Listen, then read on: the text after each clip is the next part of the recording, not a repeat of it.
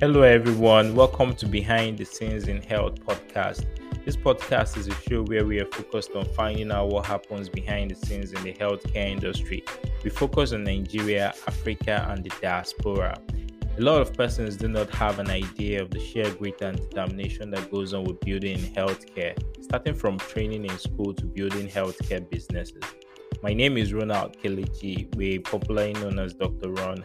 I am a medical doctor with a postgraduate degree in clinical anatomy. I'm currently pursuing another in health informatics. I'm interested in healthcare technologies, innovation, informatics, and health content creation. By the side, I run MRI Medic, a company focused on helping healthcare companies tell their brand stories.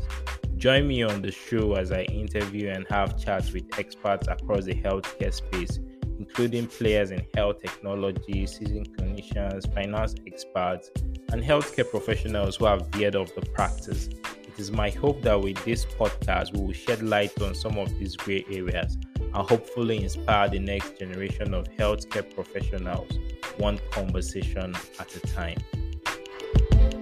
Hi, what's up, guys? Welcome to another episode on the show Behind the Scenes in Health with Dr. Ron. If you're new to this channel, I talk about everything healthcare, health tech. I do interviews sometimes, you know, a lot of fun things and interesting stuff that really, you know, makes a lot of sense and delivers a lot of value. And if that's what you're looking for, you're in the right space. And for those who, my returning viewers, listeners, subscribers, thank you all for sticking around because of you. Yeah, we're going places and uh, moving to the permanent site.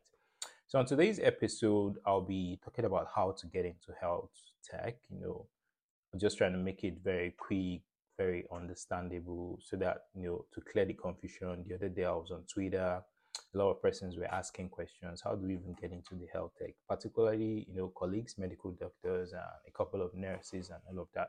So I thought I should just do this video to, you know, make it easy for you guys to understand how to get into health tech.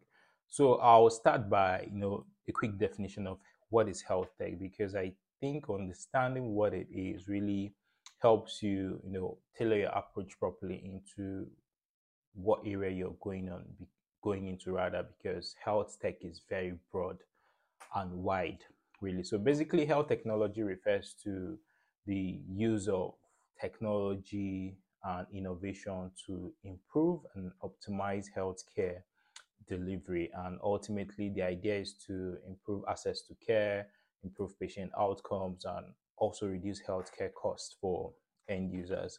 And this involves the use of um, things like you hear electronic medical records, you hear EPRs, electronic patient records, talk about wearable devices, you talk about AI application, you talk about mobile health application, we talk about telemedicine.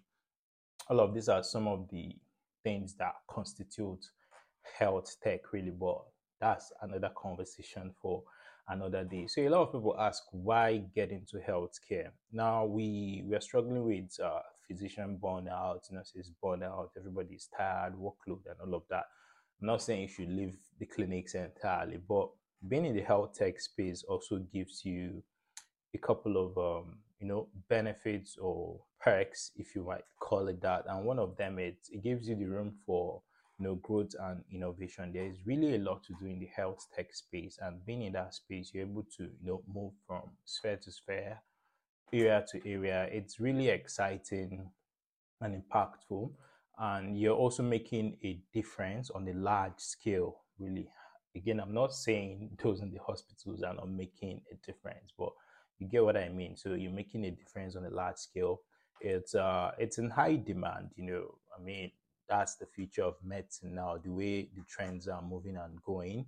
Uh, so it's also good to key into the current trend. Yeah, it's in demand. It offers you flexibility. Some of us work from home. Some people work remotely. Uh, I know a couple of data scientists who, you know, they work remotely. You don't see them in the office. They just, uh, you know, once they have good internet and uh, laptop, they are all home and try to deliver on their job deliverables. Then you're also able to you know partake in exciting and challenging work. Yeah, clinical work is challenging, is exciting, but also on the health tech side of things, it's really also exciting. So, but it gives you a different type of excitement if I if I may use that word if you're in the health tech space. So these are some of the perks of um, being in the health tech space. And again, I forgot to mention the salary. Some of the roles really pay very well, you know, for the amount of effort you put in. So you might just want to check it out. I think we we made a video about different health tech salaries. You might want to look for that and um, check it out. I did that video with uh, Dr. Godwin. So we looked at about 25 different roles in the health tech space and how much they earn in the UK, in the US, and Canada, I think, right? So just look for that video, right? So these are some of the perks of being in the health tech space. Now, quickly, I'd just like to classify um, health tech jobs. So uh, I usually like saying there's a broad umbrella called health tech. Then you put coding and you put the non-coding job. So a lot of people always you know think about think that health tech is coding, coding, coding. When we say coding, we mean people who actually sit down, you know, write the codes, how the computers or applications work, and all of that. That's like the hard coding. But on the other side, the non-coding roles mean you don't need to write those lines of code. It's not your business. It's not your headache, right? So those are the non-coding jobs, and those are the areas you might find interesting if you really don't have time to say, I want to sit down and learn how to code and all of that. So that's the two broad definitions of you know health tech jobs, the coding and the non-coding roles. So for example, software developers, data scientists, engineers, those ones they do you know coding and all of that. But when you move to the non-coding parts, talk about the project managers, talk about product managers, talk about the business analysts, talk about the UX guys, they really don't do a lot of coding per se. So you might find those areas interesting, right? So um, I'm, I'll just pull up my screen to show you some of the different roles that sit between coding and non-coding roles. So for the coding jobs, you can see the health data analyst, the healthcare data scientist, you see the mobile app developer, you see the software engineer, the database engineer, you talk about the EHR developer, front end engineer, full stack dev guys.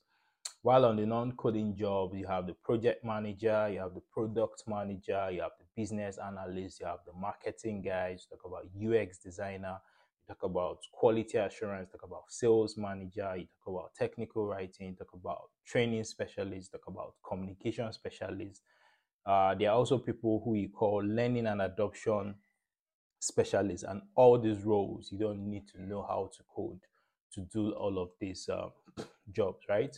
So, getting into tech, usually I'll say you need to do a quick self uh, SWOT analysis.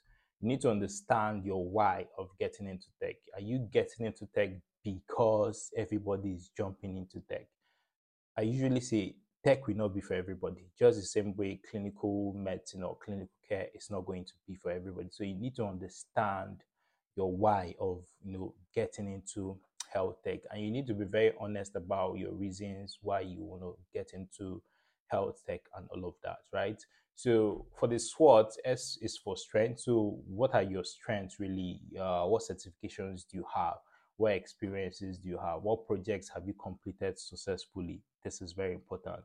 Now, what are your weaknesses? Uh, which skills are you lacking? Which certifications are you lacking?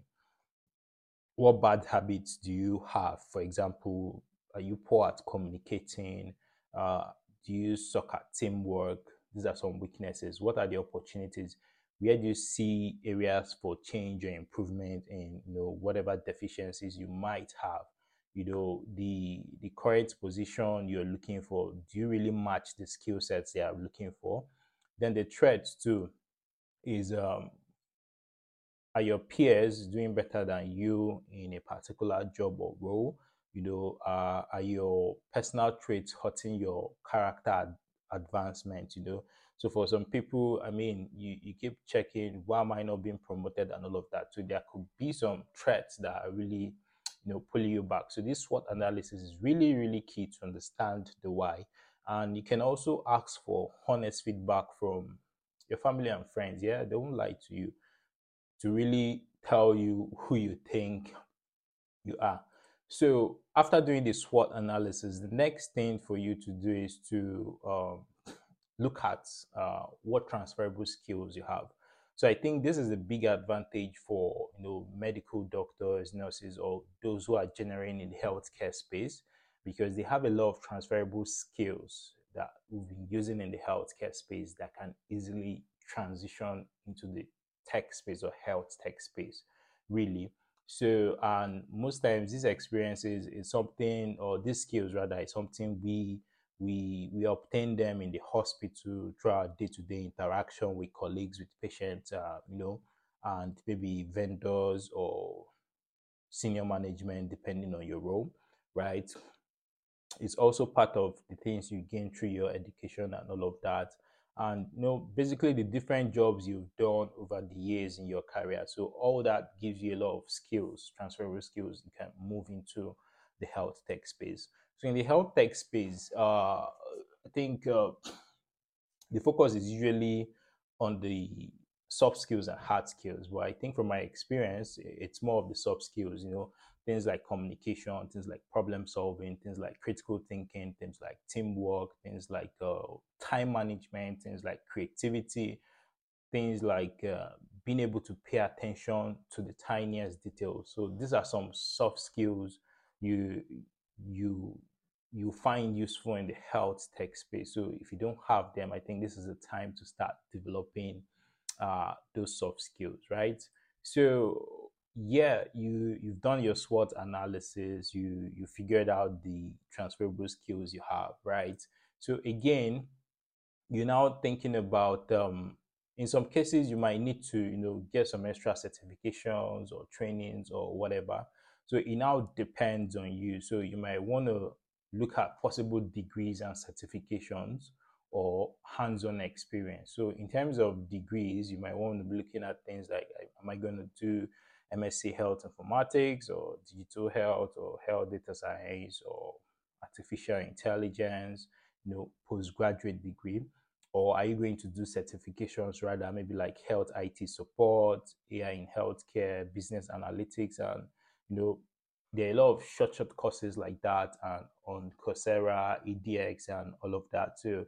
I just want to check them out. Or do you really want the hands-on experience? There a couple of boot camps that currently go on. You just want to check out for them, or internships or personal projects. So these are ways you build hands-on uh, hands-on experience. And from my own experience too, I think the hands-on experience really really comes in handy because a lot of the roles I interviewed for, they they want to know what you've done so far. So it's not really much about okay, what qualification, what have you really done? So in hindsight, most of the things I've done on a personal level, I think they really come in handy. So you might want to look at your hands-on experience and how do you get some of this thing a good way is to volunteer for some companies really i did a couple of projects that i wasn't paid for but down the road those activities or projects i worked on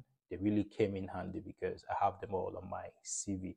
So you might want to volunteer for some companies, you're able to offer advice or consulting and all of that. So that's a good way to gain hands-on experience. So once you feel you're comfortable enough, then you start looking for the jobs, right? The jobs are everywhere. So you need to have a search strategy. Uh, there are specialized job boards for some health tech roles.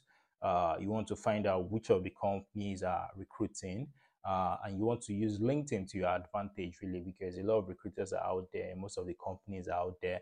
Optimize your LinkedIn profile, reach out to recruiters, reach out to companies, you know, pitch yourself, sell yourself, and so basically, and set up notifications to get um, notified when such openings are possible.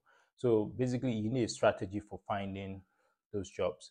So if you're looking at working in the UK, for example, you might want to look at sites like jobs.nhs.uk or nhsjob, nhsjobs.com or NHS Digital. There, if you then, I mean, there are other platforms like uh, Wellfound, which usually we call AngelList. you have a remote.co, you have a remote for me or just remote. So all of these platforms usually host a lot of health tech jobs. So it's for you to sit down and dig for that stuff, right? So uh, yes, I, also forgot to mention that you need to network. You know, look for people who have been in this space. You know, ask them questions, send them messages. Uh, this what's going on. How do you think you can help me, or how can I go about it, and all of that. And the truth is, most often than not, they are really willing to, you know, you know, spend. Yeah, we understand people's time are very precious you know every every minute is money but some of them are able to squeeze out some time and you know put you on the right path on how to go about it. I mean it, it makes a lot of sense when you learn from people who have gone that way so that you don't make the same mistakes uh, they've made down the road. So you look for the jobs and um, you apply for the jobs and um, yeah you go for your interview and yeah you land your dream job basically.